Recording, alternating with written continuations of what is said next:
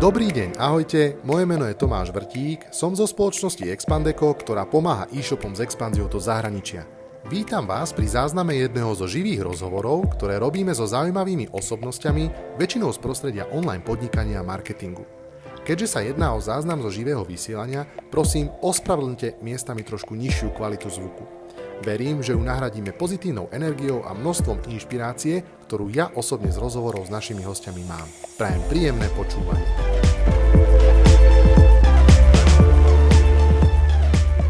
Dneska začíname živé vysielanie s legendou bardiovskej e-commerce scény. S Jojom Kozákom z e-shopu Top pomočka nechty. SK, respektíve v podstate aktuálne rebrandujúcim sa e-shopom Noezon, pod ktorým bude teda Top Nechty, myslím si, že časom úplne že plnohodnotne vystupovať. Jojo, vitaj v našom živom vysielaní. Čau, ďakujem za, za krásny úvod privítania aj s tým top. Si zabudol pomlčku. No, máme tam pomlčka. Top, pomlčka. Aha, super, super. Hej, Dobre, no. uh, top, top nechty nebolo SK, či ako si to rozmyslel, keď si začínal vlastne s podnikaním, že prečo s pomlčkou? Prečo sa vracame do minulosti nejakých, neviem koľko rokov späť, ale... Uh, tam, sa, som...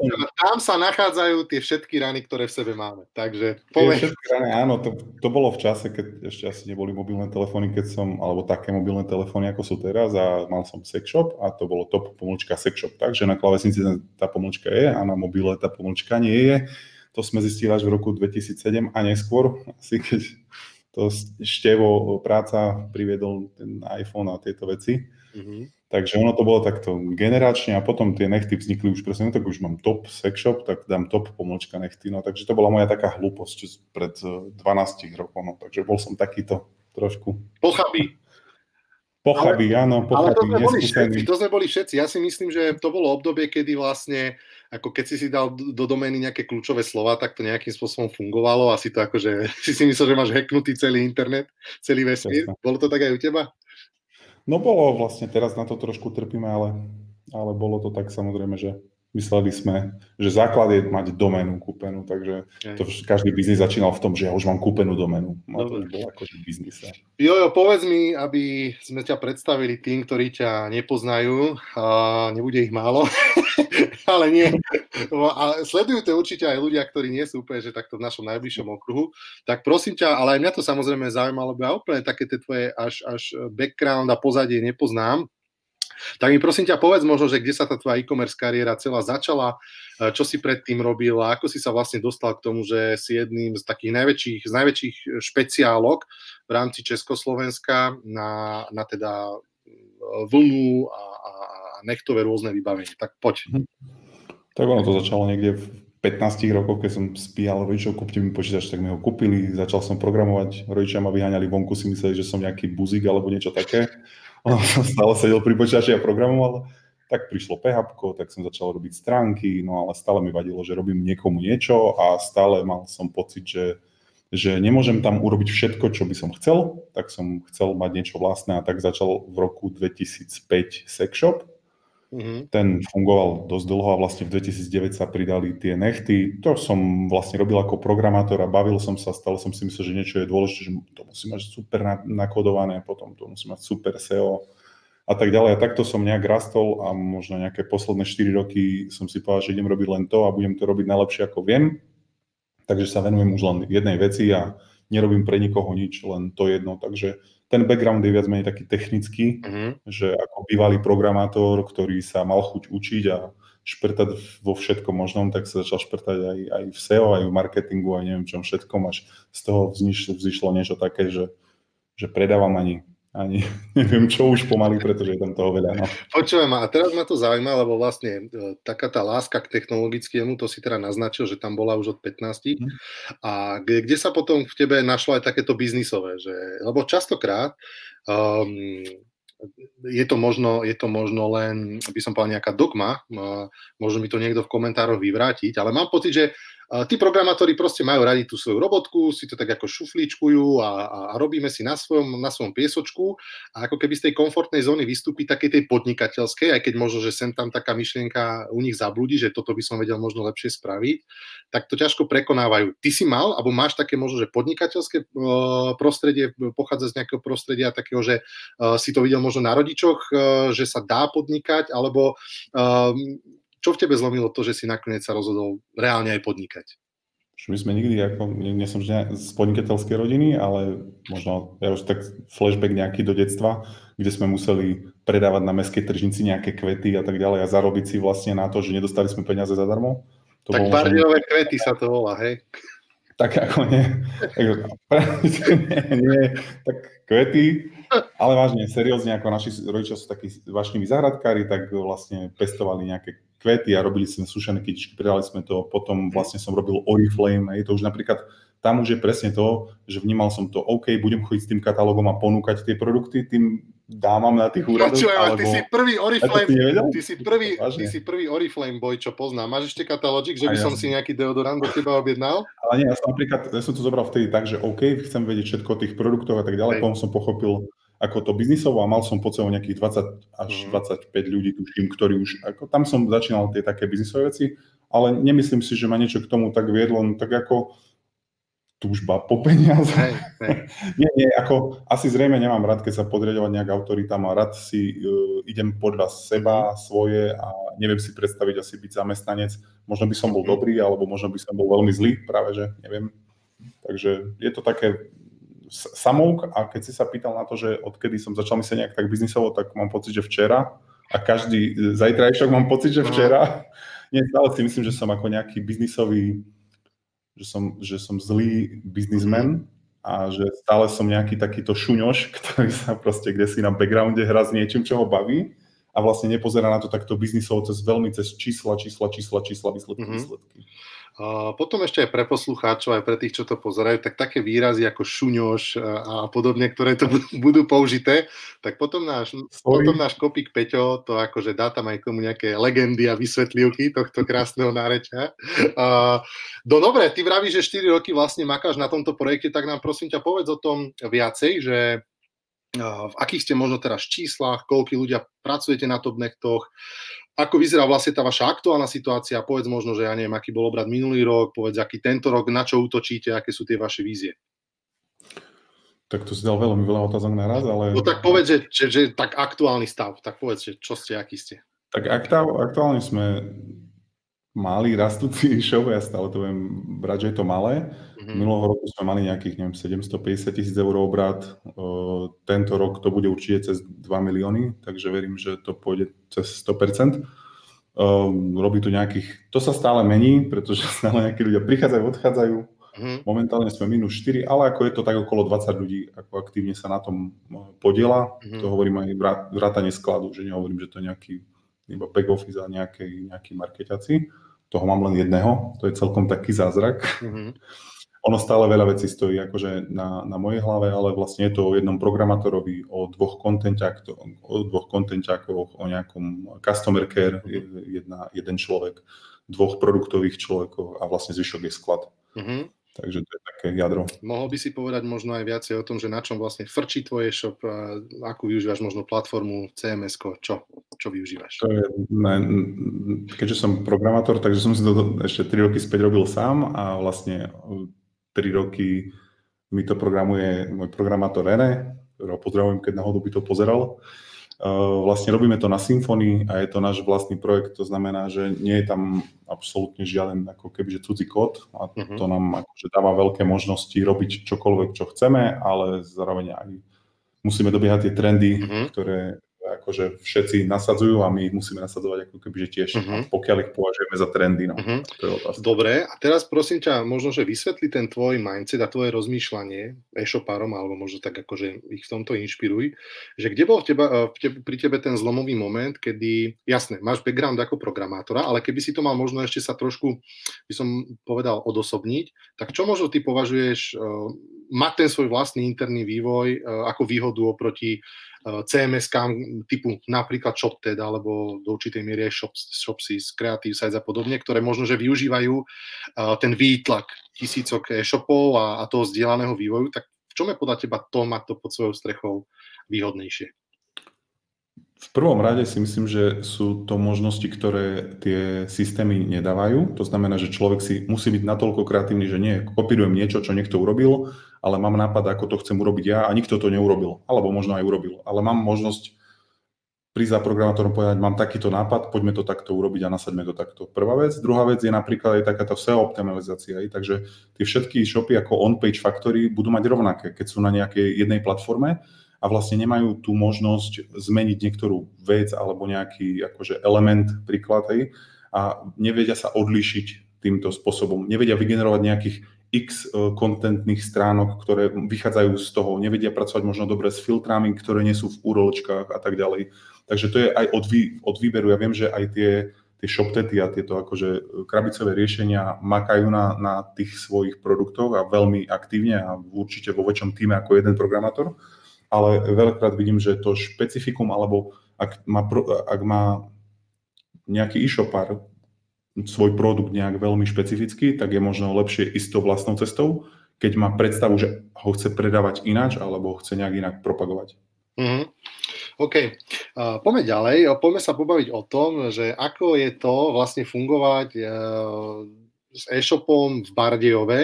Uh, my sme sa o tom bavili, alebo častokrát sa o tom bavíme aj súkromne, kedy si vymieňame skúsenosti a uh, hovoríš mi, aké to je, tak poďme sa o tom možno podeliť, že čo sú tie možno úskalia toho mimo bratislavského e-shopu.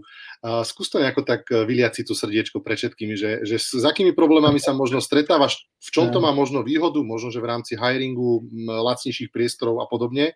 Uh, tak povedz mi, že ak, ako vyzerá taký možno bežný deň a, a celkovo fungovanie bardiovského e-shopu. Tak samozrejme, keď som začínal podnikať, tak si hovorím, že fajn na internete nie sú hranice a tie hranice akože nie sú žiadne, pretože predávať môžem odkiaľkoľvek a komukoľvek. A vlastne zistujem, čím ďalej, tým viac zistujem to, že je to o ľuďoch, ktorí to musia spravovať a robiť a že potrebuješ tých kvalifikovaných ľudí. A vlastne tu je ten presne problém, že nájsť kvalifikovaných ľudí v našom meste alebo v nejakom okolí blízkom dobre to povedala Slavka Kolarová, ktorá hovorí, že, že každý markeťak z východu robí v Jimbime.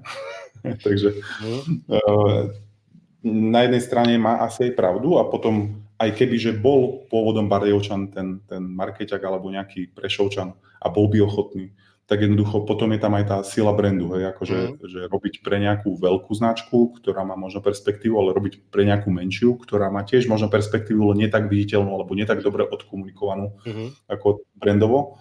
Takže vlastne myslím, že najväčšie úskalie sú akože ľudia, kvalifikovaní ľudia, a, ktorí by vedeli pomôcť. Akože jedna vec, že si niekto o sebe myslí, že vie a druhá vec, že má bohaté skúsenosti a že berie hotového človeka, ktorý robil možno vo väčšej, väčšej firme a na vyšších pozíciách. Takže ja už by som chcel tých ľudí, ktorí sú úplne že seniorní a mm-hmm. vychytaní, aby som nebol ten, ktorý ich má ako viesť a učiť. Takže vlastne tu je ten ako jediný veľký problém. No a má to potom nejaké také výhody, možno, že lacnejšia pracovná sila v sklade, ale to je opäť, opäť to je vec pohľadu, hej, že ako v Bratislave sú určite mzdy na inej úrovni, alebo v tých kočiciach ako v Bardiove. Mm-hmm. Ale to tvorí trh. No ale práve to je tá potom nevýhoda, že, že tí ľudia nevedia, nie sú tak kvalifikovaní, ako by možno vo väčšom meste mohli byť. Jasné. Aj keď... No a ako to, ako to vlastne chceš fixnúť? Ako s tým chceš, uh, ako, ako to chceš vyriešiť? Lebo uh, viem, hmm. že túto otázku, napríklad kvalitného doplnenia týmu, riešiš už dlhšie, tak uh, ako tomu prísť na klop? Tak fakt asi to bude končiť tak, ako sme sa už my rozprávali súkromne, že rozmýšľam nad nejakou pobočkou, ktorá by bola alkovaná inde, ako sme my momentálne. Uh-huh. Práve rozmýšľam nad úskaliami, ako by to vedelo fungovať v rámci toho, že ak sklad je kde si inde a, a kancelária, marketiaci sú kde si inde, že či budú cítiť ten feeling, to, čo je teraz ako potrebné, napríklad čoho prišlo strašne veľa, alebo na čo je dobrý, ja neviem, dobrá marža a tak ďalej. Uh-huh. Takže je tam viac ako otáznikov a vyžaduje si to samozrejme, že čas. A ďalšia vec, že ak príde do Bratislavy nejaká firma a otvorí si nejaký office, proste prečo by nejaký ten uh, high level človek mal pre tú firmu pracovať. Takže si myslím, že to nie je o tom otvoriť niekde kanceláriu, ale vybudovať najprv tú značku zvnútra, aby bola pre, pre tých zamestnancov, aj pre zamestnancov sexy. Uh-huh. Uh, ja ťa poznám ako človeka, ktorý je okrem toho, že je perfekcionista, akože veci doťahuje až do možno prehnaných detajlov, mm. tak je zároveň taký aj človek, ktorý má rád veci pod kontrolou a to takým spôsobom, že, že rád o nich samozrejme rozhoduješ, aj máš na to samozrejme právo ako šéf majiteľ, ale možno, že to z toho môjho pohľadu, ako keby až niekedy uberá trošku na tej slobode tých ľudí, alebo vieš, čo tým chcem povedať, že, že mhm. je podľa mňa náročné uh, byť šikovný a byť pod tebou. A povedz mi, možno, že uh, ako sa dá s týmto pracovať, alebo ako, ako na, či sa ty takto vnímaš a ako, ako vlastne uh, toto do budúcna, ja neviem teraz, že či zmeniť, možno, že to uh, zmeniť vôbec nie je potrebné, ale že či toto ty vnímaš a ako ty s tým možno, že vnútorne bojuješ, nebojuješ, asi vieš, kam ty mierim. Viem presne, ako kam ty mierim, len to je presne to, že tú slobodu tým zamestnancom človek musí dať a v tom rozhodovaní. A opäť, e, keby som bol typ človeka, ktorý sa bráni e, lepším veciam, tak nemám s tým problém. Ja, ja strašne mám rád e, chytrejších ľudí, ako som ja. Ja jednoducho veľmi rád načúvam a veľmi rád sme sedeli sme na, na tých marketingových štvrtkoch a podobných akciách alebo na iných konferenciách, kde keď vycítim, že niekto je úrovňovo akože ťažko nado mnou, tak ja kladiem trefné otázky a som veľmi dobrý posluchač, že nie som ten akože majster sveta, ktorý všetko, ja všade bol, všetko videl, ale jednoducho, mm, keď príde niekto k nám a je to človek, ktorý chce sa to naučiť, tak ja mu môžem odovzdať len to, čo viem ja, keď on nevie ani toľko, čo viem ja. Hej. Takže to je keby mm, ten problém. Budem ti vedieť odpovedať na tú otázku, keď budem mať, že, že fakt takých ľudí, od, za ktorými sa budem chodiť pýtať, a to funguje ako. Hej. Uh-huh. A vlastne vidím to aj pri programátorovi, kde tam tá debata je presne takto, že on tomu rozumie oveľa lepšie tomu kódu ako ja, ako bývalý programátor. Uh-huh. A ja mám nápad, ja možno viem, ako by to malo fungovať, ale vlastne technologicky už, už sa nesnažím pretláčať svoj názor, pretože viem, že ten názor je slabý alebo zlý. Hej. Uh-huh. Takže aj to je chyba, že vlastne neviem rásť vo všetkých sférach a nemôžem obsiahnuť všetko v tom e-shope, to znamená od marketingu cez SEO, cez content, ale jednoducho musím sa opierať o kvalitných ľudí a vlastne na tom to akože stojí a padá, uh-huh. aby som nemusel mať ten dotyk s tým, ako interakciu s každou tou sférou, aby som mal tých ľudí, že že ja viem, že, že o to je postarané, lebo má to na starosti niekto, kto to robil, kto tomu veľmi dobre rozumie. Uh-huh. No a poďme sa teraz pobaviť o tom, že uh, ty z toho 700, 750 tisícového rastu pôjdeš atakovať alebo aj prekročíš dvojmiliónový obrad a určite to zo sebou prináša strašne veľa vecí, či už na úrovni nejakých procesov nových, mm. rozširovania, optimalizácie, tak mi prosím ťa povedz a popíš, lebo viem, že ten proces je u teba živý, že ako to vyzerá možno s nákupom nejakých skladových zásob, s rozširovaním vlastne nejakých priestorov, práve s tým možno, že hiringom, s nastavením nových procesov, tak mi prosím ťa povedz, lebo ja si myslím, že takto, veľa firiem podľa mňa je teraz v tej fáze e-commerceových, takého možno až niekedy nečakaného rastu, lebo ako chvala Bohu pre nás e-commerce, tak korona to nejako tak zariadila, že tento segment je vo všeobecnosti veľmi boostnutý a sú pred novými situáciami. Ja viem o zopár e-shopároch, ktorí už rok riešia aj mimo teba nejaké skladové priestory.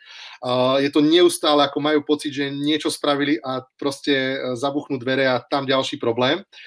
Popíš mi prosím ťa tú aktuálnu situáciu vo vašom e-shope. Ako to celé na vás zasiahlo a čo všetko musíte robiť, aby ste ten prichádzajúci rast e, zvládli v pohode? Tak e, pár rokov späť si som to takto kalkuloval, že OK, tak mám e-shop a už len stačí vlastne všetko robiť krát 10 a ono to bude takto fungovať. Hej.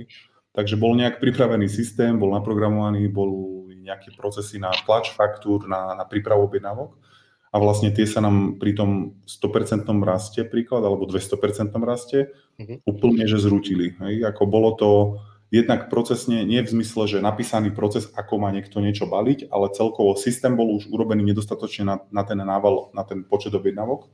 Takže vlastne tam sme celkom procesne museli prekopať veľa vecí. A vieš byť možno, sorry, že ti do toho vstupujem, že konkrétny, že v čom to možno, že ako mm. eskalovalo ten problém? Tak napríklad boli sme zvyknutí robiť ako jeden, jeden súhrný nejaký podaj ako na, na poštu na GLS denne a už kapacitne to nebolo možné ako nechať v tom sklade fyzicky, takže trebalo to deliť nejak dvoj, akože na 2, na 3 a vlastne už ten systém mal tú medzeru, že on to ako keby že nedovoloval, hej. Uh-huh. Alebo vlastne pri veľkom sklze objednávok mali sme zlú informovanosť, hej, lebo sme doteraz sme nemali problém expedovať zasielky presne tak, ako sme to slúbili a vlastne v tom veľkom naraste, v tom veľkom piku sme mali ten delay oveľa dlhší a mali sme to zle odkomunikované so zákazníkmi, takže opäť nás to ako keby že naučilo že potrebujeme niečo vylepšiť a potrebujeme to nejak automatizovať, aby sa to nemuselo diať ručne a informovať tých zákazníkov nejak ručne o tom, že meškáme. Pretože v, v nejakom piku bol problém aj so stovkami mailov, ktoré neboli vybavené, alebo so stovkami objednávok, ktoré boli slúbené a neboli vybavené. Uh-huh. No a vlastne tam sa nám vážne zrutili všetky sny o tom, že vlastne násobok e, nie je procesný problém. Násobok je veľký procesný problém a preto ja si myslím, že exponenciálny rast je je oveľa horší ako lineárny a myslím si, že aj veľa firiem, napríklad my sme aj cash flow alebo aj nie cash flow a celkovou ziskovosťou firmy zistili, že ten, ten narast treba vedieť ukočirovať, že či to nákladovo vychádza. Ono, človek sa teší, že koľko veľa objednávok vybaví, vyexpeduje a na konci mesiaca si urobí čiaru a spočíta si vlastne všetky náklady a zistí, že, že ten mesiac bol horší ako ten rok uh-huh. predtým, ktorý bol oveľa slabší ako že naopak. Takže a teraz je... tie zmeny, tie prudké zmeny sú vlastne veľmi, veľmi ťažké na to, uh, vedieť to nejak live. Mm-hmm. Ako, takže nás to naučilo to, že potrebujeme veci vedieť zo dňa na deň a možno aj na úrovni jednej objednávky, mm-hmm. že ako tá objednávka proste stojí. Mm-hmm alebo koľko to stojí. Asi skôr zastanca toho, že ako keby, že OK, poďme sa pripraviť na budúci rast a no, nastavuješ si rôzne scenáre, ako by to mohlo vyzerať, alebo si patríš skôr do tej skupiny e-shopárov, ktorí povedia, že čo si, akože serem na to, ja radšej potrebujem sa nastaviť, aby som vedel rýchlo reagovať, keď to príde. Tak v ktorej skupine si ty? Ja som v tej skupine, ktorá sa strašne pripravuje a potom zistí, že to bolo úplne zbytočné. Takže Pripravovali sme prekladateľský nástroj, asi programovali sme asi pol roka a vlastne potom sme zistili, že sa vôbec nedá použiť tak, ako sme chceli. Hej. Takže to je presne to a potom to prerábame. Takže ten perfekcionalizmus je zlý a ja ho dennodenne potlačam v tom, že vlastne snažím sa veci takto, že urobme to do, do funkčnej miery a dajme to von uh-huh. a snažme sa na to lepiť veci. Potom to sklza k tomu, že vlastne dajme to do funkčnej verzie, dajme to von a potom sa už k tomu nikdy nevrátime, pretože sú iné dôležitejšie veci. Uh-huh. A to, tým trpím ja ako perfekcionalista, že, že potom mi to ako keby že vadí, že niečo nemáme dobre. Hej? Ale nedá sa robiť všetko mm-hmm. a treba veci posúvať dopredu. A, a to je základný problém, že veľmi veľa plánujem a možno menej plánovať, viac robiť. Mm-hmm. Tak to by som dobre. To je zase... Zase... V plánovaní som super, keby že niekto potreboval, tak si nech si ma kľudne prenajme, ja mu naplánujem všetko, ale... ale, ale bude vám to naprd. Uh, ty, si, ty si vlastne našetol, a to chcem sa určite v tejto téme porýpať, uh, tému cash flow. A teraz zase skúsim popísať tú situáciu, že klasický e-shop, ono sa to zdá, ale ako ty reálne robíš s malou maržou, teraz hovorím všeobecne, e-shopa robí s malou maržou, keď si proste všetky kosty poráta a teda.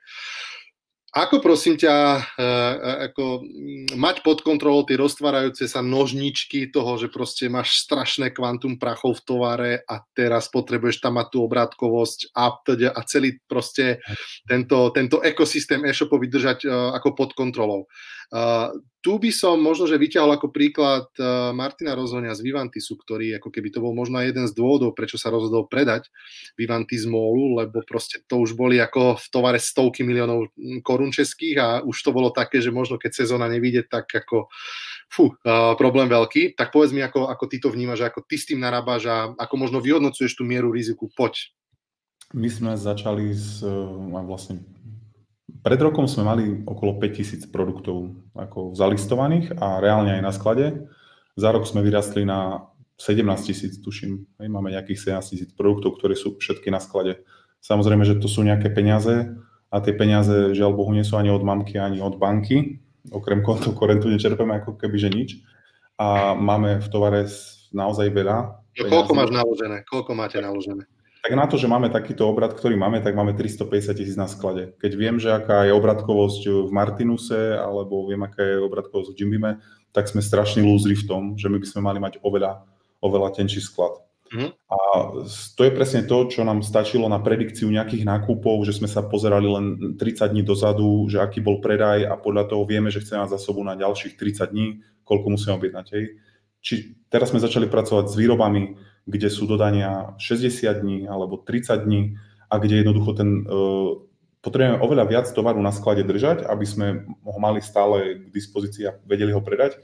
No a vlastne tam nastáva ten problém, že stoja peniaze v tom tovare a zistili sme, že nám stojí strašne veľa peniazy v tých ležiakoch. Hej. A vlastne presne teraz to spúšťame a riešime rôzne krivky, predikcie e, toho, že či je to sezónny tovar, alebo je to e, nejaká otáznik hviezda, alebo že mm-hmm. proste je to nejaká dojná krava. Mm-hmm. Vyslovene, že ideme, ideme potom takto aby sme vedeli, že či táto, tento produkt má potenciál stať sa hviezdou, alebo tento produkt už je hviezda, alebo tento produkt už je dojná kráva, že už vlastne mali spend na marketing a výborný predaj. Mm. Takže chcem to nejak rozkategorizovať a vlastne samozrejme všetky tie pretečené zásoby skladové ideme ako vypredávať, aby sa nám vrátila len nákupná hodnota. Takže mm. či to už robíme ak, akýmkoľvek marketingovým kanálom alebo spôsobom sa zbaviť toho nadskladu, a odhadom akože vážne platí aj tu na Paretovo pravidlo, že 20% sortimentu robí 80% obratu. My to akože vidíme, vnímame, no a ono je škoda, že nám stojí možno nejakých 250 tisíc eur v tých veciach, ktoré, ktoré akože nejdú. Hej. Takže to je celkom, celkom nepríjemná vec, ktorou zaspávam, vstávam a, a riešime to aktuálne, aby sme to čím skôr nasadili do praxe. No a teraz ti do toho vstúpim. Dobre, dobre, ma, rozumne hovoríš.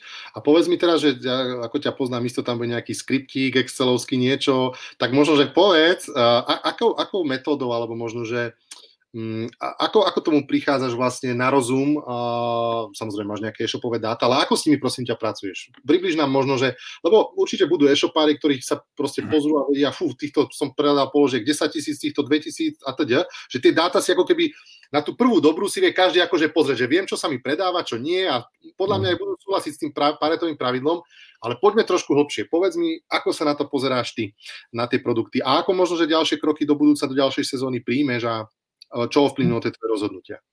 My to, keďže sme postavení na vlastnom riešení, tak opäť e, namiesto toho, aby sme použili nejaké Google Data Studio a podobné veci, tak opäť vyrábame koleso. Niekedy mám pocit, verím, že na konci dňa poviem, že to bola správna voľba, ale vlastne máme rôzne predikčné modely, kde akože sledujeme vplyv pozície produktu na predajnosť, vplyv, vplyv ceny na predajnosť v čase. Tie data máme takže vlastne sledujeme, ako sa nám to predáva a vlastne fakt určujeme krivku, či je to nejaká lineára, že je to nejaká konštanta, že tento produkt sa predáva takto, alebo to postupne rastie, alebo je to vyslovene trendovka, alebo je to nejaká, mm. nejaká mm, obdobie nejaké, hej, že vlastne vtedy to ide. A berieme tie údaje za, za predchádzajúci pol rok a berieme tie údaje ešte ďalší pol rok, pol, pol rok pred a na to, aby sme vlastne vedeli predikovať budúcnosť uh-huh. a prirátame k tomu ten rast, ktorý uh-huh. je pre nás ako keby že normálny. Takže uh-huh. keď zoberieme, napríklad teraz je 9. mesiac a my sa pozrieme pol roka dopredu, takže pozrieme sa na dáta z minulého obdobia, toho vianočného, prirátame k tomu tých 30% alebo 40% nejakého optimálneho rastu, ktorý by sme možno chceli mať a vlastne to predikujeme, že taká by mala byť zásoba. Samozrejme, že pri 15 tisíc produktoch už to nie je možné robiť nejak v Exceli, takže ten systém je ako tak celkom robustný a pozera na veľa premenných, ako že smerom dozadu, dopredu. Je už to taká datová analytika, ale stále by som povedal, že je to stále plus minus krát delené, že stále je to ako veľmi ako jednoduché, mm. ale podľa mňa dostačujúce na to, aby sme nemali tú preskladenosť takú, ako máme v niektorých položkách a aby sme vlastne vedeli fungovať, fungovať oveľa efektívnejšie. S tým sa spája aj veľkosť skladu napríklad. Mm.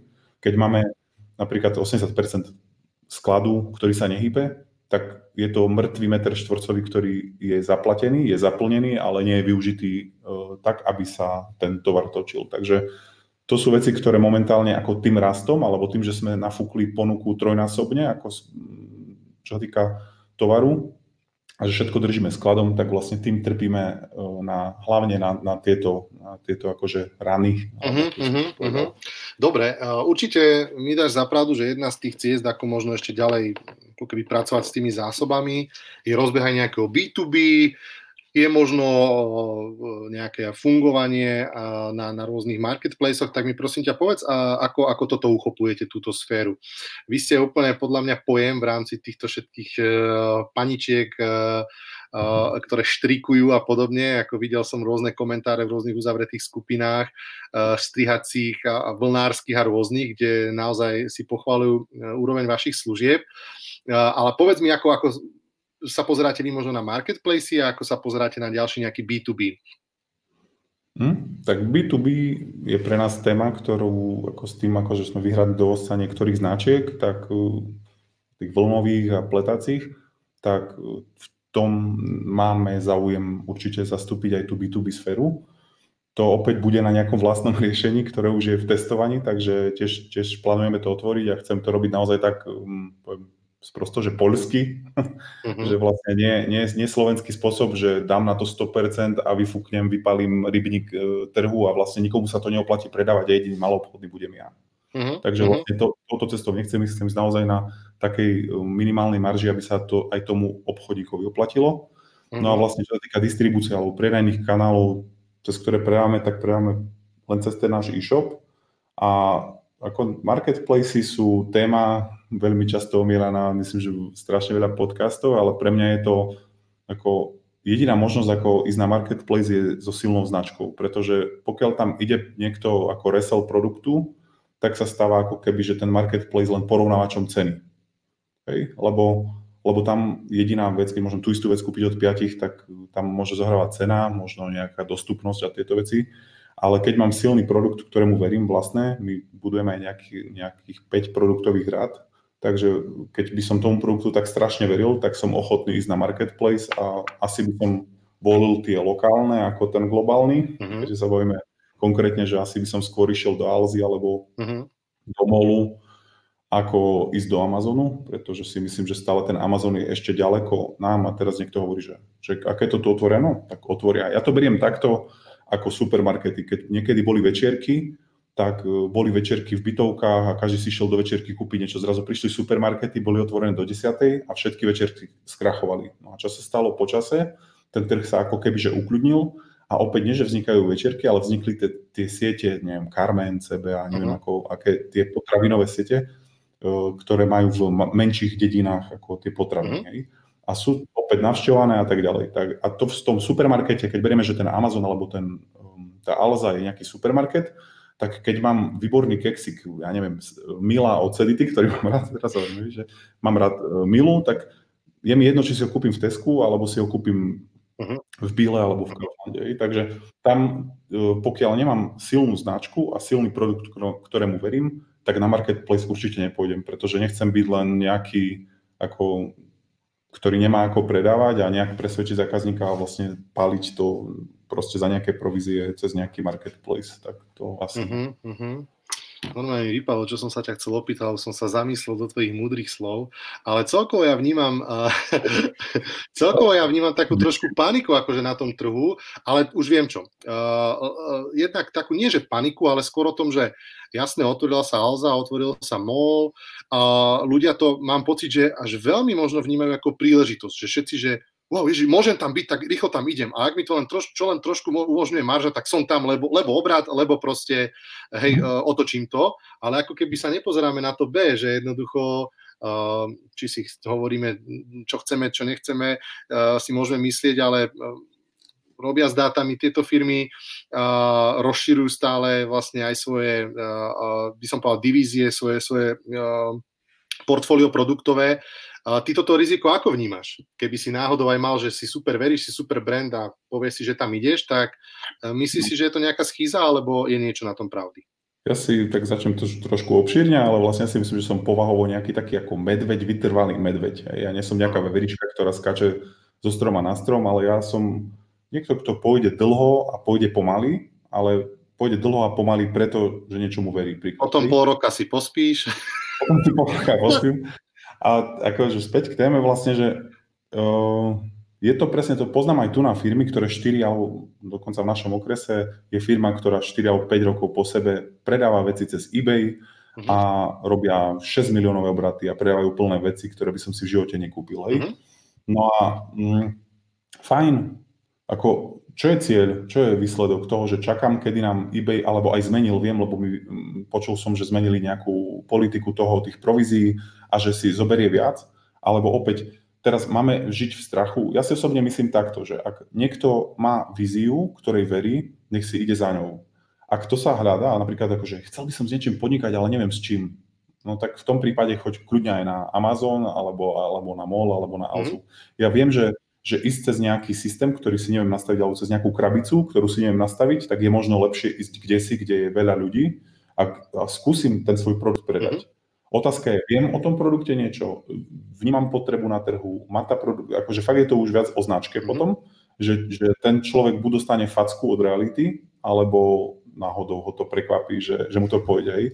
Ale vnímam to tak, že áno, všetko má svoje pre a proti. Na druhej strane ja tiež musím platiť veľa PPC, musím platiť veľa performance marketingu, brand marketingu a tak ďalej. To sú tiež náklady. To znamená, že tie náklady by mi možno odpadli, ale bol by som jednoducho e, zeleným mozemšťanom a, uh-huh. a vlastne nebol by som nikto uh-huh. de facto. Hej. Takže pre mňa je, e, teraz to začínam veľmi silno vnímať, že ako značka je strašne dôležitá. Uh-huh v tom smere, aby som, aby som sa odlišil, aby som vlastne tie PPCčky nemusel paliť stále len tak, mhm. ako že čistý performance, ale vlastne chcem, aby ľudia to začali vnímať a že by povedali, že tam som spokojný, tak tam mm-hmm. pôjdem. A ja verím v lojálneho zákazníka mm-hmm. a nie v niekoho, kto proste bude skákať hm, zľava doprava a ja si myslím, že tie hm, marketplace nevedia byť odborníci na všetko, mm-hmm. takže preto si vyberiem nejakú sféru, kde vybehne aj četova, nejaké četové okienko, kde sa človek dovolá zákazníckej podpory. Uh-huh. Hej, ako skúsme nájsť na Alze chat, skúsme na Alze nájsť telefon a skúsme na Alze nájsť poradenstvo. Hej. Takže to sú presne tie veci, ktoré sú ako pre a proti, ale opäť ako je, to, je to voľba každého z nás. Ja si nemyslím, že, že marketplace zaniknú a že je to nejaký bullshit. Ja si myslím, že to pôjde, ale pôjde to hlavne pre tých, ktorí, ktorí nemajú tú svoju víziu uh-huh. nejakú inú špecifickú. Ešte mi povedz, lebo ja, ja čo zase vnímam, ako ja čítam ten trh, tak je, že samozrejme tá náročnosť zákazníka sa veľmi zvyšuje a je, že veľmi ťažké vlastne konkurovať službami týmto gigantom. To si zase treba uznať, že Alza Boxy, otvorené nejaké výdajné miesta, Alza Drivey, doručenie, same day delivery, veľa vecí, nejaké programy vernostné, čokoľvek si ako keby zmyslíme, tak títo veľkí hráči s tým ako keby ako prví prichádzajú a nastavujú nejakú latku alebo zrkadlo tomu trhu. A povedz mi teraz, že akože nejaký dvojmiliónový e-shop z Bardejova, tak ako sa dá, a povedz mi, že možno, že čím sa ty odlišuješ od, od, od tých veľkých hráčov, alebo čo je to unikátne, čo ty sa snažíš tým svojim zákazníkom prinášať, budem rád, ak si to vypočuje e-shopári. Že, že aké všetky možno aktivity zaujímavé robíš ty ako e-shopár? Poviem to tak, ako to cítim, že pre mňa je asi dôležitý ten, akože je dôležitý zákazník. OK, je dôležité to, že, že chceme, aby to bolo fajn, ale to povie každý. To si povedzme, že to bude hovoriť každý. Hej, vieme dobre, že Alza má tých služieb, že pripoistí si to a ešte neviem čo všetko, akože predávajú služby. Napríklad to je ďalšia vec, ktorú chceme robiť a vlastne to je podľa mňa veľmi dôležité, ponúknuť ten servis. A ten servis je špecifický v, vo veciach, ktoré robíme my. To znamená, že ak e, máme naučné videá, ak edukujeme vlastne či už e, ako tie nechty robiť a tak ďalej, alebo aj, aj tie pletacie veci, keď nie, urobíme nejakú online kalkulačku alebo urobíme nejaké databázu vzorov, proste s tým sa Alza špecificky baviť nebude. Ona nebude robiť v nakupnom košiku alebo v nakupnom procese niečo pre, ja neviem, skialpinistov, pretože v ponuke majú nejakú mm. skialpinistickú výbavu. Takže opäť uh, naprieč celým sortimentom alebo produktovým portfóliom uh, oni robia tie globálne veci, ale my robíme tie veci, ktoré sú iba pre nás špecifické, to znamená pre tú našu cieľovku. Je to ako fajn, nevieme, nevieme kde nás to šmrcne, kde sa, kde sa ocitneme o rok, hej, alebo že čo budeme chcieť robiť o rok, ale upr- malo by to ísť v nejakom súlade s nejakou našou víziou a že ideme smerom ku kreativite alebo ku tým, že, k tomu, že tie ženy si robia same nechty alebo že tie ženy pletú. Mm-hmm. Hej? Takže povedzme si na rovinu, že je to ženský zákazník a vieme, čo asi robí a chceme mu ponúknuť taký servis, že, že ako nie, že preloženú za ruku na, na brúsku alebo ihlice, to si môže urobiť hocikde, ale dáme mu niečo, čo mu pomôže, príklad fakt ako nejaké vzory, návody, námety, mm-hmm a opäť skôr si myslím, že na tom customer care to celé stojí a padá tak to cítim, mm-hmm. že vlastne máme strašne vďačných zákazníkov, ktorí nám dávajú strašne pozitívne feedbacky za rýchlu a hodnotnú odpoveď. Nejde o to, že či milú alebo nemilú, lebo aj milá musí byť, ale mm-hmm. nech je aj hodnotná. Mm-hmm. Takže to je podľa mňa to, čo tí veľkí nikdy nebudú vedieť. No dobre, tak ty vravíš teda, že cesta k tej lojalite zákazníka je samozrejme nejaký fakt, že prozákaznícky prístup, to znamená, že uh, byť rýchly, promptný, byť samozrejme milý a povedz, že čo ešte prispieva k tej vašej lojalite? Povedal si, že snažíte sa robiť možno nejaký zaujímavý content, tú pridanú hodnotu. Je ešte niečo, čo by si vytiahol z rukáva, nejaké také ESO, ktoré používaš v rámci možno komunikácie so zákazníkmi, odmeňovania so zákazníkmi? Čím by si sa možno pochválil, že na čo máte dobré reakcie od zákazníkov? Tak ako ja mám pocit, že ešte stále v našom prostredí komersovom je rarita aj doručiteľnosť a aj to ukázať, že aká je reálna skladová zásoba. Stále si myslím, že to je kameň úrazu, že XZ Shopov má tie svoje skladové zásoby napísané na sklade, na sklade a realita je úplne inde. Mm-hmm. Takže ja si myslím, že ten technický background, že je to úplne živé u nás a že pokiaľ sa to fakt, že už len dá do košika, tak už je to ako keby že rezervované. To sú, to sú tie také veci, ja ich považujem za normálne. To teraz ako túto vychváľovať takúto vec je pre mňa ako keby, že som povedal, že lebo ja mám tlačítko vložiť do košika. Mm-hmm. Podľa mňa je to samozrejmosť, ale keď e, si robím nejaké kontrolné nákupy alebo robil som nejaký v odzovkách prieskum a videl som, akože, s čím bojujú ostatné e-shopy, tak som zistil, že, že asi to nie je ešte stále úplne že normálne. Hej? A to je presne to, že máme tu neviem koľko, 10 tisíc e-shopov, alebo koľko sa hovorí, že na Slovensku e-shopov. Mm, a ja, koľko je tých kvalitných? Ja, ja, ja si dovolím tvrdiť, že to nie je určite ani percento a všetci ostatní sú tí pokus o mil na tých krabicových riešeniach, ktorí uh, si myslia, že vlastne ja tam dám nejaký feed, produktový feed od nejakého dodavateľa a vlastne potom, keď príde objednávka, ja to objednám, ono mi to príde, ja to rýchlo prebalím a pošlom to. Mm-hmm. Hej? Takže ako ta, ta, ten pohľad na to, že čo je e-shop, pre mňa je úplne kde si inde ako pre, pre tú drvú väčšinu e-shopárov. Mám taký pocit v tom, úplne v elementárnych veciach. Ja si myslím, že, že vyhrávame úplne v základných veciach, ktoré u konkurencie možno len v našom segmente nefungujú. Mm-hmm. No, prešli sme zaujímavé témy, uh, dotkli sme sa trošku, ako pracuješ s cashflowom, ako možno, že pracuješ s nejakou tou zákazníckou lojalitou, alebo čo považuješ ty za dobré, ale vráťme sa možno ešte trošku späť k tomu, ako vlastne uh, ten tvoj prerod, a nazval by som to, lebo poznám to trošku aj viacej znútra, ten tvoj pôrod z toho 700 tisícového, možno na ten dvojmiliónový vlastne, čo všetko to obnáša, tak popíš nám možno okrem týchto nejakých dvoch vecí, ktoré sme spomenuli, ďalšie. Eh, s čím sa teraz aktuálne možno boríš? Eh, čo sú tie výzvy, ktoré eh, pred sebou vlastne tlačíš alebo ktoré riešiš? Tak určite riešime sklad. To je prvá vec, ktorú máme. Máme tri sklady momentálne a sú tu rôzne medziskladové presuny a tie tri sklady vlastne ne, neexpedujú, expeduje len ten jeden. Uh-huh. Dá sa povedať, že najmenší.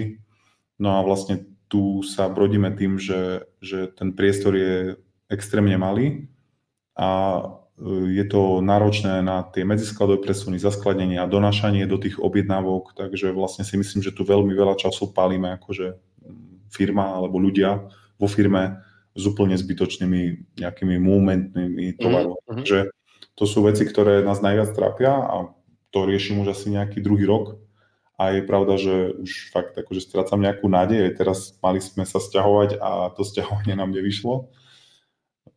To akože úplne príbeh, ktorý teraz je pár dní akože pre mňa čerstvý, stále je to pre mňa taká facka, lebo 10.9. sme mali dostať uh, 2900 m štvorcových uh, prístupných. Mm. Takže je to úplný rozdiel na 2900 m štvorcových, ako teraz sme na nejakých 600 možno, alebo 500 dokopy. A ten základný sklad, z ktorého expedujeme, má 100 m štvorcových.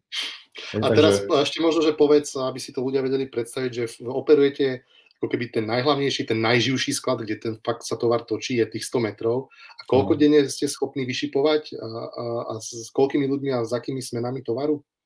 6 ľudí na sklade dokáže vyšipovať denne, pripraviť, vyexpedovať 400 objednávok, 390-400 objednávok. A Takže, ten... Hm? Áno. Čo týka toho, že tie balíky nejak, akože ono si to treba aj predstaviť, že koľko tam položiek, ono v priemere je tam 13 položiek na jednu zasielku. Hej. Takže z toho skladu treba vybrať vlastne 400 x 13, neviem, som zlý z matematiky tak narýchlo.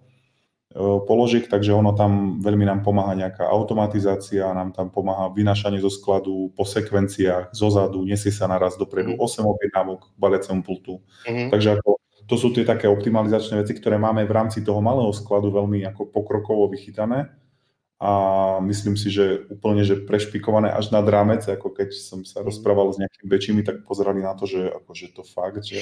Akože, no toto, ale, ale povedz, povedz možno, že o tom určite viacej, lebo uh, zase podľa tých mojich skúseností, že viem, ako e-shopári fungujú, že ako nejaké že sekvencie a podobné veci, že si vravia, že fú, to keď budem tak 20 krát väčší, tak asi začnem riešiť, ale ty mm. si to riešil už dávno, je to asi možno aj zase to tvojou záľubou v ten perfekcionizmus, detailizmus a, a také puntičkárstvo, tak možno, že to popíš, hej, že OK, príde teraz objednávka, tak ako ten proces u vás vo firme vyzerá? Tak ono, mm, celkovo ten sklad vyzerá tak, že tam nejakých veľa tisíc, neviem, 1800 skladových pozícií, ktoré sú kde si umiestnené v sklade. Vieme, že ten, ten regál má nejaký objem, vieme, že ten tovar vie mať nejaký objem a zaberať nejaké miesto a tak ďalej.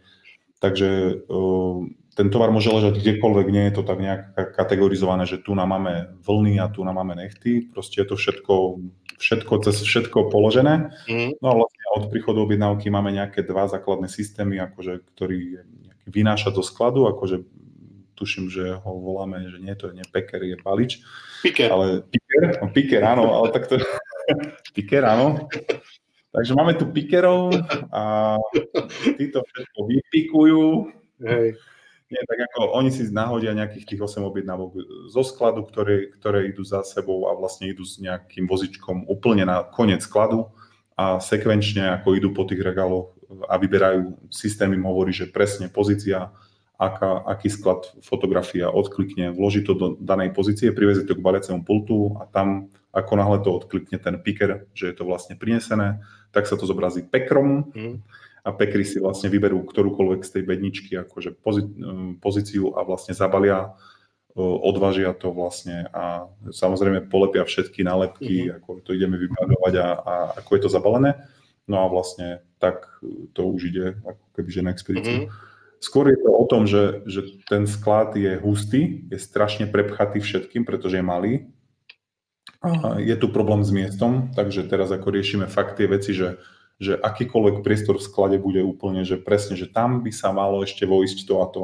Hej, akože, že ideme robiť nejaké objemové jednotky, a, lebo je rozdiel mať kilo muky a kilo železa, Hej, takže nejaký muky, kilo železa, možno aj podobné, ale kilo, kilo voľný a kilo uh. Kilo železa, to ti je riadne kilo. No, ale rozumieme sa. To je, to je rovnaké kilo, ale objemovo, akože ideme, ideme to riešiť okay. takto, aby sme opäť vedeli aj v tom malom priestore urobiť lepšie číslo, pretože teraz, ako sa pripravíme na tú sezónu, keďže nám ten nájom padol, tak budeme musieť to zvládnuť tu na nejak a vlastne teraz mojou úlohou je ako zefektívniť sklad o 200%. No a to, to mi teraz povedz, že či to zvládneš, lebo ja ti poviem pravdu, že nie, že by som bol skeptický, ale tie skúsenosti opäť e-shopárov, ktoré boli teraz v podstate na takú vianočnú sezónu v úvodzovkách, ktorú nikto nečakal, tak bolo, že sa vypínali PPCčky uh, a jednoducho sa to nestihalo. Proste sa to nestihalo. Takto, takto niektorí e-shopári mali že sa to nestíhalo. Stihneš to, dáš to s, to s tými kapacitami, ktoré máš, ktoré si si myslel, že nafúkneš, ale zostanú rovnaké? Mm, myslím, že už ten stav, že budeme vypínať PPCčky nenastane a mm. skúsili sme si to cez koronu, bola to fakt dobrá škola v tom, že sme urobili druhú smenu a tretiu smenu. Mm. My sme vlastne išli trojsmenku a bolo to ako veľmi náročné, ale bolo to možné. Takže je to len o tom postaviť tú druhú smenu. Takže ja by som bol radšej, keby že v jednom veľkom priestore môže mať e, dvojnásobný počet ľudí, ale keďže to možno nie, tak v tom malom priestore vie mať dvojnásobný počet ľudí ako rozdelený na dve smeny, hej, mm. po prípade na tri. Takže ako, mm, to nie je len o smennej prevádzke, ako to zefektívnenie skladu, ja stále vidím strašne veľa akože nedostatkov a medzier, kde sa pálí čas. Si treba uvedomiť, že pri pikovaní toľkých položiek je aj každý jeden klik hej, keďže sme povedali tých 400 balíkov krát 13 a každý treba odkliknúť, takže aj ten jeden klik uh, stojí nejaké, nejaké peniaze alebo nejaký čas. Mm. Takže vidím ešte aj, aj v tej optimalizácii tých procesov, vidím, že sa dá nejakých 20-30% natiahnuť a potom sú ešte ďalšie akože veci, ktoré musíme dotlačiť k tomu, aby sme boli schopní zvládnuť mm. ako Vianoce. Mm-hmm. Jedna, z, a našu jedna z takých akože vecí, na ktorou som sa zamýšľal, je, že vlastne tým, že funguješ na periférii, tak um, ono, asi mi dáš zapravdu, že nie je to len o tom si niekde nejaký článok prečítať, čo je nejaký trend. Um, mňa by zaujímalo, že či možno, že e, na východe funguje nejaká, či už e-shopová komunita, alebo nejaké zdieľanie informácií. A kde hlavne ty ako keby naberáš takú tú inšpiráciu v tom robiť tie dobré rozhodnutia, od koho sa možno učíš, možno máš nejakého mentora, neviem, alebo uh, kde, kde, kde vlastne v čom ty naberáš tú celú inšpiráciu k tomu tvojmu biznisu, aby si ho vedel posúvať tým správnym smerom? Tak samozrejme, že veľa čítať, veľa počúvať a mám taký pocit, že chápať, lebo to je, môžeme si prečítať tú istú knihu a nemusíme pochopiť rovnako. Uh-huh. A vážne to čerpem veľmi veľa z podcastov a čo týka komunity ako tu na východne nejakej e-commerceovej, nie je až naozaj v tých Košiciach niečo je. A vlastne teraz vplyvom tej korony ani tie stretnutia osobné nie sú možné a, a je to také celé zastavené, ale mám taký pocit, že, že tam veľa toho netreba. Treba vlastne sledovať, čo sa deje na trhu, počúvať nejaké podcasty a to, to je skôr už ani nie, že nabrať nejaký skill, mm. ale počuť iný názor a vidieť svoj problém z iného uhla pohľadu. Hej. Mm-hmm. Veľakrát stačí presne to, že, že zodvihnúť sa aj desi a pozrieť sa na to z úplne iného uhla a je to, je to úplne niečo iné. Takže mne veľakrát otvárajú obzory presne tie podcasty, že, že, že začínam vnímať veci ináč, alebo ich vidím. Lebo ja, te... rád no. no, a lebo ja ťa poznám ako takého kritika, ako rôznych konferencií a všetko, ako uh, ty máš na to taký dosť vyhradený názor, ale možno, že, možno, že môžeme dať niekomu kredit, ak by si si vedel spomenúť možno, že na nejakú, že predkoronovú prednášku, niečo, čo si si možno, že zobral, utkvelo ti v pamäti, nejaká konferencia, niečo možno konkrétne. Vedel by si možno vyťahnuť niečo? Stalóna? Že najlepšie je to, že som kritik, ale to je presne to, že pre každého je niečo iné dobré a pre nejakého uh, toho, kto začína alebo kto by chcel začať, je možno nejaká konfera super, hej. Pre mňa už je možno stratou času, hej. že ja napríklad teraz už pozerám viac alebo počúvam viac brandové veci alebo viac o budovaní mhm. Ma to mm-hmm. ako viac chytilo ako nejaký performance. Takže mňa nezaujíma, mm-hmm. že ako vyklikať PPC a čo je to CTR a miera konverzie, to sú mm-hmm. veci, ktoré už ma ako netrapia a riešim úplne niečo iné. Ale myslím si, že ten progres, ako si každý musí že prejsť sám a možno aj vybrať to správne, ako ja si myslím, že, že všetky konfery majú niečo do seba, ale škoda je, že, že pred začatím tej konferencie neviem, že to nie je pre mňa. Mm-hmm. že jednoducho neviem, neviem si povedať ten level a že či budem počuť to isté, čo som už počul 6 krát, alebo niečo hodnotné, alebo Hej. niečo nehodnotné. Ale myslím si, že fakt aj, aj ten prvý sa mi páčil veľmi ten Creative Summit. Mm-hmm. Bol dobrý na Slovensku. A inak v Čechách mám pocit, že, že sú fakt akože dobré tie, tie mm-hmm. konfery. Dá sa povedať, že všetky, ale ako, opäť každý si musí vybrať to svoje. Ja zase ja som hater skôr len tak, ako, že, že, že to bolo o ničom, že to mi nič nedalo. Ale poviem to, ako to vnímam. Možno niekomu to dalo veľa, takže ako to nie je o tom, že mám všeobecnú pravdu a Jasne. recept na úspech. Asi by som bol kde, že... No. Počúvaj ma, ešte ma zaujíma, ešte ma zaujíma, uh, naznačil si opäť brand a myslím si, že znova, že to súvisí s tým, aký je prerod toho e-shopu a že možno, že v niečom ti príde už ten aj svoj názov a celkovo fungovanie limitujúce, možno viac lokálne, ťažko škálovateľné na ďalších trhoch, tak mi prosím ťa povedz tú vašu cestu za, za novým brandom Noezon, že v akej fáze sa nachádzate, prečo ste sa vôbec tak rozhodli? Lebo uh, ja osobne vnímam takú vlnu v poslednej dobe takých rebrandingov, množstva rebrandingov e-shopov, že vidno, že to má hlavu a Petu, spomenul by som možno Hodinky SK, Irisimo, spomenul by som určite Rag Gugenio, spomenul by som Army Market, ktorí sa rebrandujú na Varagot. Tak mi povedz ty, to tvoje rozmýšľanie, prečo sa tak rozhodol a, a ako s ním pracujete? Tak to je presne preto, že keď sa niekto rozhodne robiť top nechty, no a zrazu tam začne predať vlny, už je to zle. A nie je to len o tom, ale generický názov alebo nejaký taký názov, nejaké slovo, ťažko bude brandom. A teraz poviem príklad Gate a Taco alebo New Yorker. Všetko sú to, ja poviem, že Číňaky sprosto povedané. A mhm. koľko tých čínskych obchodov bolo a koľko ich je teraz, pozrime sa. Aj. Takže pokiaľ by to niekto po, po, poňal brandovo z tých čínskych obchodov a urobil by ako ala Gate a New Yorker, mohol by mať nejakú sieť. Takže ja beriem to, že brand je to, čo ostáva. A vlastne nejaké top nechty, tak niekto môže dať urobiť top nechtiky a vlastne je to úplne, takže potrebujem niečo, čo ostane a čo nás bude nejakým spôsobom identifikovať a odlišovať. Hej, a je to vlastne aj kvôli tomu portfóliu, že už to bolo ako, je to blbosť úplná, že na top nechty predať vlny a máme 10 otázok denne a že to vážne, ako, mm-hmm. to tak vážne. Takže je to to a sme v takej fáze, dá sa povedať, že organicky nejdeme na to ako parfum, parfémy tie české, ktoré sa na Notino premenovali, boli parfums CZ, neviem, mm-hmm. ako to bolo. Mm-hmm. Tak oni do toho vrazili strašné prachy, do toho rebrandingu, aby boli všade vidieť ako v displeji a, a vo videách a tak ďalej. Tak my na to ideme postupne, že že vlastne už e, nejaké krabice, e, reklamné predmety a proste tieto veci už sú noezoňacké. Na stránke už máme aj noezoňacké logo a postupným spôsobom, ako chceme tých našich aktuálnych zákazníkov naučiť, že vlastne, že sme zároveň noezom. A vlastne na ostatné trhy, to je opäť téma, ktorý by sme sa ešte mali dostať za tých 5 minút, chceme už vstúpiť ako Noezon, mm-hmm. takže to nechávam ako systerické hľadiska za to, že 12 rokov je tu niekto zvyknutý mm-hmm. na to tak bude aj Noezon SK, ale bude zároveň to Top SK stále ako keby, že živé. A aká je, prosím ťa, to tvoje také duševné rozpoloženie, že sa budeš takto so svojím dieťatkom Top Pomočka Nechty lúčiť postupne? Ja si nemyslím, že to je ako, asi to bude ťažké, neviem. No však je, veď už to... Ja, to, ja sa toho bojím vlastne kvôli tomu, že či tí, tí ľudia to pochopia. Uh-huh. Hej, to je napríklad to, že prečo máme taký zájem, koľko ľudí sa pozrie na ten shop a povie, že to nemôže predávať. No a keď potom im poviem tie čísla konverzné a neviem aké všetké, uh-huh. tak sú z toho ako celkom prekvapení, že vie to predávať. A tu je to, že tí zákazníci sú zvyknutí na niečo uh-huh a vlastne urobiť lusk a prehodiť menu na ľavo a neviem čo iné urobiť a zmeniť úplne dizajn, môže spôsobiť to, čo spôsobilo Autobazar EU, tuším, keď redizajnovali pár rokov späť mhm.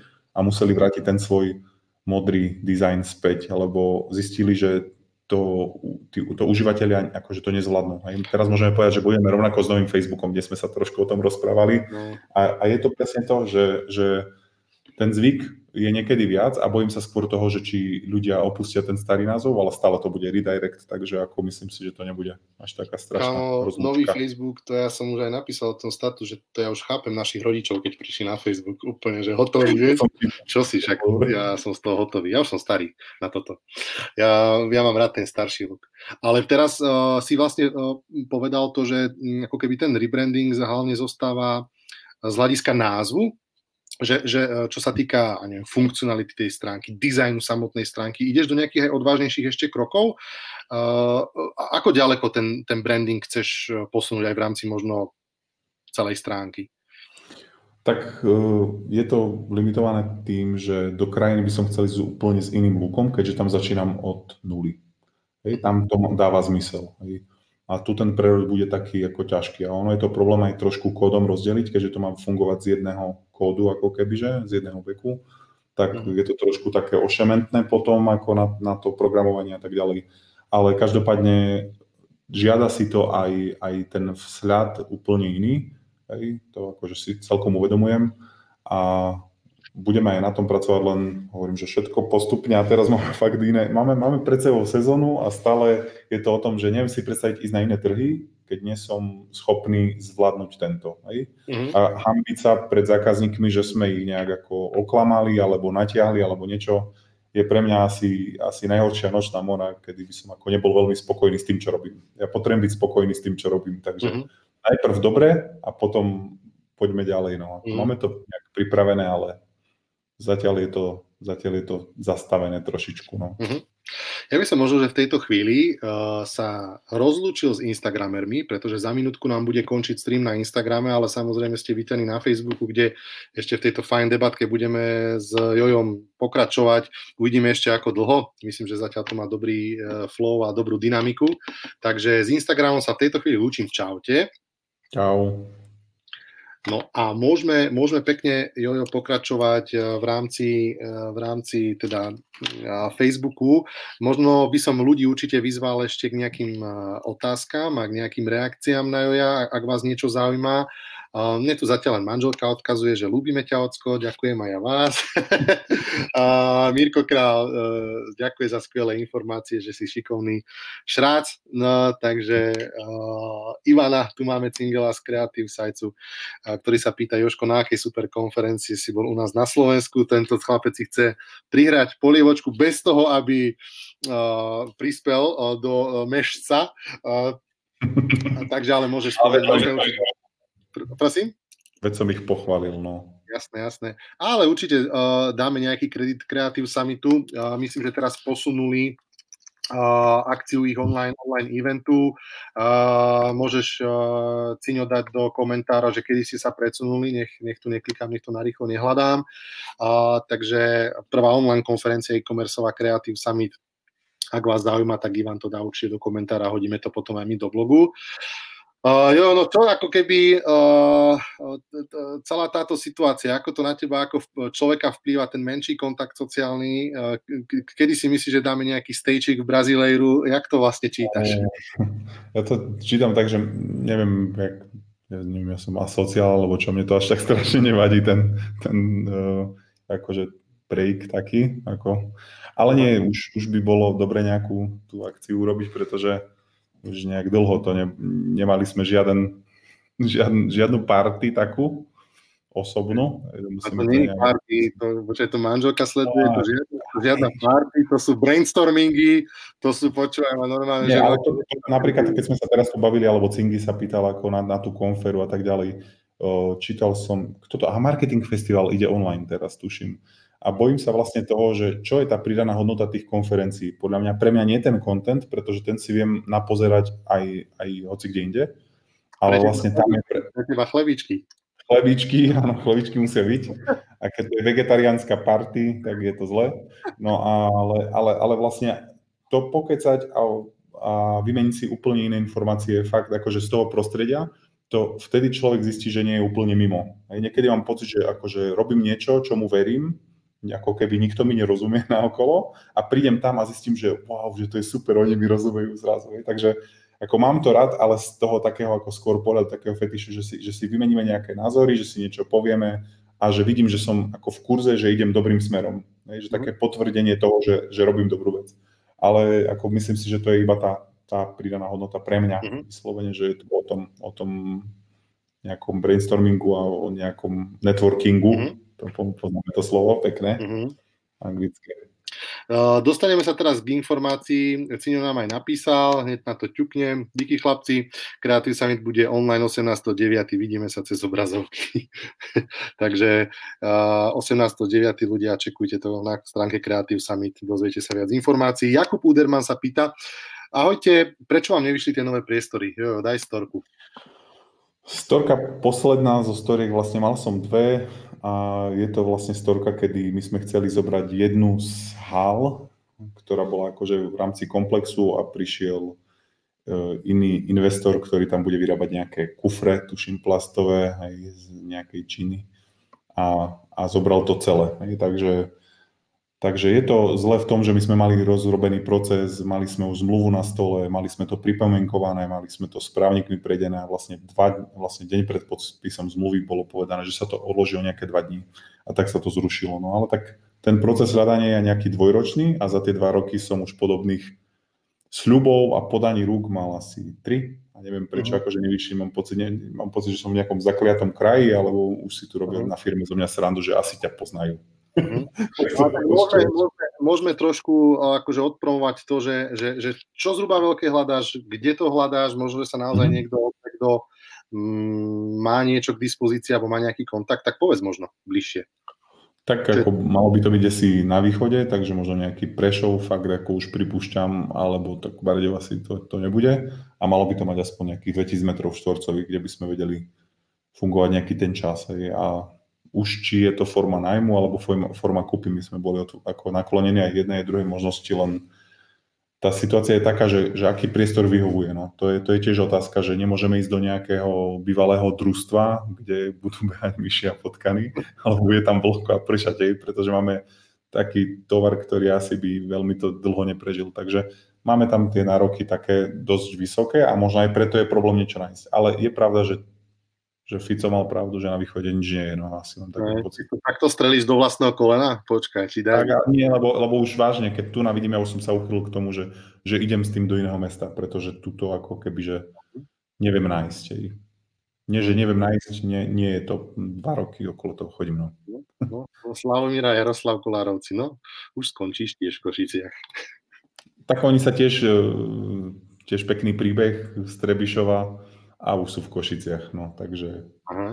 takže môže byť, že to tiež takto nejak skončí, no len ako je to... Keď je to hovoril aj o tých pozíciách, máš možno, aj to môžeme určite povedať, máš možno nejaké konkrétne, ktoré teraz by si povedal, že ty kokos tieto dve, tri, keď obsadím, tak by som bol úplne, že happy a nedarí sa ti to v, v Bardiove? No, chcel by som úplne seniorného markeťaka, ale ani nie tak, že vyklikávača PPC, ale takého idea makera nejakého, vyslovene, že, že ten, ktorý prináša nápady. Pretože to je dnes ako, že, že už prísť nápadom a urobiť na to vizuály a vlastne pustiť nejakú myšlienku von je jedna vec, ale prísť s tým dobrým nápadom stojí akože strašný čas, ktorý nejako mám problém si nájsť a to, na to treba vážne čas, to sa nedá nejak ofejkovať, že vlastne niečo sa rýchlo vymyslí a bude to dobré. Takže si myslím, že seniorného markeťaka level 3500. Ty máš nejakú pozíciu, ktorú by si chcel obsadiť a ktorú vieš, že by to pušlo dobre firmu dopredu? Tak si myslím, že ešte super copywritera, ale profika, ktorý tomu rozumie a nie ako... To je práve to, že copywriter ako taký bez témy je pre mňa bezvýznamná vec. To znamená, že viem, že v téme nechty a štrikovanie alebo pletenie je nájsť ťažko niekoho, kto má v tom záľubu alebo vie to. Uh-huh. A ešte, aby rozumel kontentu uh, ako takému a nejakom, nejakým nadpisom, boldom, podnadpisom a nejakým kľúčovým slovom a analýzam je už akože science fiction, si myslím. Uh-huh a mať len copywritera, ktorý píše a nevie o čom, tak podľa mňa to bude cítiť, že to nie je ako autentické. A tie pletárky sú, to je, to, to je zvláštna komunita, taká úplne, že živá a to sú proste tie tety, ktorým, ako ja keď čítam tie komentáre, ja tomu sám nerozumiem, takže si myslím, že nejaký copywriter by to nevedel uchopiť tak, aby napísal content, ktorý tie pletárky bude zaujímať. Jasné. Aby tam bol ten prekryv vlastne toho, čo, čo my chceme povedať a čo oni chcú čítať. Cineo sa pýta, že či nad fulfillmentom neuvažujete vôbec, keď máte takéto problémy so skladom. No tak povedz, mm. možno aj okrem toho fulfillmentu, tú tvoju filozofiu celkovo outsourcovania akýchkoľvek služieb. No, tak ako ja si osobne myslím, že všade robia ľudia a všade robia nejakí ľudia. No a príklad ako fulfillment, keď budeme konkrétny, strácať ako nejaký kontakt s e, tým balíkom alebo s formou balenia je pre mňa akože zle. Ja tiež hovorí, že o nejakej miere dôvery. Musíš tomu tej službe veriť a ty hovoríš nejaké, že akože ved nastaví sa, nastavia sa ezalačka a bude to fungovať a jednoducho, mne nejde o čísla. Mne ide o to, že keď z customer care sa baba postaví a príde povedať do skladu, že prosím vás rýchlo zabalte tuto, lebo som jej to teraz slúbila, tak je ešte stále nejaký nejaká škulinka v procese, kde to vieme strčiť a vieme splniť ako nejakú tužbu alebo nejaké želanie zákazníka. Zatiaľ, čo v takom prípade, žiaľ Bohu, je to sprocesované, je to v, v poradí 614 objednávka a bude to baliť picker s číslom C4 v sklade D2. Hej? Takže ako týmto spôsobom to ako keby, že nechcem. A vlastne celý ten outsourcing stále, sa stále pýtam, že to je podľa mňa pre tých, ktorí si sami nevedia tie veci robiť, ako samozrejme, že vtedy outsourcujem službu, keď to sám neviem robiť, ale príklad ako ja na agentúry za posledný pol rok som nepočul nič dobré. Ani na jednu agentúru. Proste robia tam asi zrejme majiteľ alebo základ agentúry je dobrý, ale on to sám robiť nemôže. A on nemôže mať kontakt s každým jedným klientom. A vlastne potom už aj tie PPCčky a vyhodnocovanie kadejakých kampaní končí v rukách nejakých nekompetentných ľudí, ktorí sú tam 3 týždne, po pol roku je z neho pološpecialista, po roku špecialista pýta si viac a po dvoch rokoch ide na drahu freelancera. Takže keď mi majú spravovať kampane takíto lúzry, tak proč, radšej si ich budem spravovať sám. Hej, ako vážne. Lebo ja keď, keď počúvam tie príbehy a keď vidím, koľko platia tým agentúram, normálne pozerám a pozerám výsledky, pozrie sa mi na môj účet a ja pozerám na to úplne, že, že strašne smutne. A nechcem, akože už hovorím na rovinu, že je to úplne zle. Hej, a, a to je to, že, a to sa môžeme pozrieť nie na, na malé agentúry, to sú agentúry, o ktorých ja som mal mienku, že sú dobré. Lebo sa prezentujú, tvoria content na Facebooku, celkom hodnotné blogy, no ale keď blog píše len ten jeden, ktorý tomu rozumie, ale má tam 10 retardov, tak vlastne... Ako fakt, lebo ako, práca sa meria výsledkami a najhoršie je, že oni nachytajú tých klientov, ktorí jednoducho im zveria, lebo tomu nerozumejú, oni si to nevedia overiť. Mm.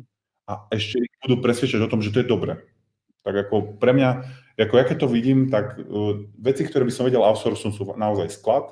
To nechcem kvôli tomu touch nejakému, neviem, mm-hmm. to nazvať. Že s, tým balíkom, s zákazníkom a tak ďalej, že tam si zakladám na nejakých hodnotách a berem, že to je nejaká vec, ktorú by som chcel mať doma mm-hmm. a potom vlastne máme nejaký marketing a content. Content sme sa snažili delegovať, ale opäť, e, pokiaľ niekto necíti na predstavu, víziu, tak nevie ten content tvoriť, hej, to bolo zle a to boli blogy typu, že pretože, keďže, pretože, keďže, pretože a nepovedal som nič. Hej, Ponevač. Áno, ponevač, akože to úplne bolo takto zle. No. Takže ja som, možno, možno je to zlé, že sa trápim sám, alebo že sa trápime ako in-house, všetko si robiť, ale aspoň odomkneme nejaký ten, nejakú tú komnatu mm-hmm. a nemáme to nejaké vonku a proste nevieme, čo sa s tým deje a tak si myslím, že to je cesta, ktorú chcem ísť asi ešte stále. Možno zmením názor. Povedz mi ešte na záver, že uh, akým, alebo povedz mi, že čo je pre teba tá nejaká uh, motivácia? Sú to, sú to prachy, sú to ja neviem, nejaké hmotné veci, sú to nejaká spoločenská, neviem čo, nejaký vyšší, vyšší princíp. Uh, kde možno ty chceš ten svoj celý biznis posunúť? Kedy možno ty sám seba čítaš, že budeš spokojný, že si to dosiahol do určitého bodu. Ako seba vnímaš možno ako podnikateľa? Pre mňa, ja som to už asi aj pochopil, že pre mňa je cieľ dokázať asi samému sebe, že viem byť lepší, ako som bol včera a to je stále zajtra akože nová výzva a je to asi fakt také improvnutie samého seba a mňa to strašne baví, ja som asi nejaký uchyl na to, že že ma baví e, zisťovať stále nové veci, ktoré neviem a stále ich nejak ako aplikovať alebo ohýnať a skúšať. Mm-hmm. A niekedy sa mi zdá, že tá cesta bude úplne rovná a ona úplne rovná nie je.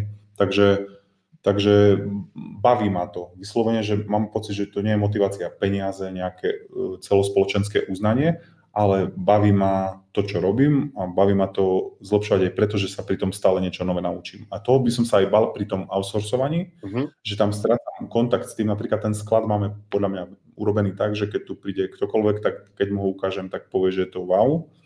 A keby som to outsourcol preč a zrazu nie som spokojný s nejakým fulfillmentovým riešením a chcem si to zobrať pod vlastnú strechu a zrazu nemám absolútne žiaden systém na na zaskladenie, na, proste na, na tie operácie v sklade a som úplne nahratý. Takže získam ako keby že závislosť na tom, že som opäť nutený len meniť fulfillment za fulfillment napríklad. Mm. Takže mňa to baví z toho hľadiska, že, že myslím si, že jedno, čo nám v živote nikto nikdy nevezme, sú vedomosti. A to znamená, že to, čo som sa raz naučil, to som sa naučil. Čo som aplikoval úspešne, to je akože druhá, druhá výhra, pretože niečo vedieť a niečo aplikovať sú dve rozdielne veci. Mm-hmm. A vlastne to nám dáva to, že, že aj keby všetko to skončilo, tak viem, že v akejkoľvek inej sfere použijem niektoré moje vedomosti a skúsenosti na to, aby som pokračoval v hocičom inom. Hej? Nemusí to byť vôbec e-commerce. Takže beriem to ako taký osobný nejaký rozvoj, alebo ako to povedať, že je to najlepšia škola osobného rozvoja, mm. proste to podnik. A to samotný, ten samotný Noezon, už tu budeme hovoriť v rámci rebrandingu Noezon, tomu tvojmu projektu, tak uh, ako chceš možno škálovať ešte, uh, keď sa na pozrieš fakt od nejaké 3, 4, 5 rokov, budú nové kategórie, čo z toho bude? A ako si to predstavuješ v nejakom ideálnom svete? No v ideálnom svete si predstavujem nejakú takú kultúru alebo e- e- ekosystém, by som povedal ekosystém, mm. kde by vlastne okrem toho, že niekto si to môže kúpiť a môže niečo tvoriť, aby to tam mohol ako keby že predať. Niečo, že v rámci toho projektu chcem vytvoriť aj komunitu, ktorí si kúpia materiál, z ktorého niečo urobia a vedia to cez tú istú akože stránku predať. Hej.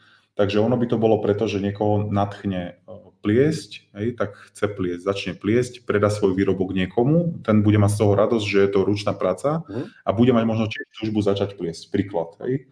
A vlastne tým kontentom ho budeme vedieť to naučiť. Takže ono to bude mať ako taký prínos, že, že bude to užitočné, bude to handmade, to je presne to, že celý svet odchádza od toho, že, že máme tu teraz, tu, už možno nie je tá vlna bio, hej, ale proste oblečenie z Číny ja už nechcem, ja chcem proste naše a ja vlastne nechcem sveter z Gateu, ale ja chcem pletený, ja si ho kúpim na Saše a tak ďalej. Takže uh, využiť ako keby to um, tých ľudí, ktorí ako sú takí patrioti, že chcú akože niečo vlastné alebo niečo vlastné tvoriť, aby to mohli aj tvoriť, aby si mohli prostredníctvom tej platformy nejakým spôsobom aj zarobiť a možno to nejakým spôsobom otočiť. Takže ak má to ísť smerom ku kreativite, k nejakej akože fakt ľudskej kreativite, a má to byť aj zároveň nejaký taký predajný kanál pre tie výtvory, ktoré akože urobia tí ľudia. Super, pekná myšlienka, celkom sa to to bude aj fashion nakoniec, ako, ale verím, že fashion to nebude. Super. Jednoduše, jednoduše povedané, skasneš ich zľava, správa, kúpia to, teba ešte to aj predajú, takže úplne veľmi dobre, veľmi dobre. A nie, nie, v žiadnom prípade, v žiadnom prípade nechcem no, túto myšlienku takto zaobaliť, veľmi sa mi to páči. Uh, jojo, na záver ja vlastne dávam uh, taký nejaký priestor, uh, ty si samozrejme pravidelný poslucháč, všetko máš uh, napozerané. Uh, môžeš kľudne dať nejakú takú myšlienku von zo seba, takú, čo máš na srdci, uh, smerom k, k našej e-commerce komunite, čokoľvek, čo považuješ za dôležité, takže uh, nech sa páči, máš nejaký priestor povedať, na čo múdre, a nemusí to byť ani múdre ináč. Máme ešte veľa sledo- sledovateľov, alebo už ani nie? Máme a neboj sa a bude to hlavne, uh, to už v internetových, vieš, to už stále bude, takže to, čo povie, sa nezmaže. Najlepšie, keď je to v análoch, no, dobre. uh, Nie, myslím si, že nech každý robí to, čo ho baví, hlavne ho to musí baviť a nerobíme veci pre čísla, pre Excel, pre úplne že prachy a tak, že by sme dobre kľudne spali a nemyslím si, že, je to, že za každým sú to len preteky, že, že musíme pred niekým alebo za niekým vyhrať a stále niekoho len čekovať, lebo on to robí lepšie a tak ďalej.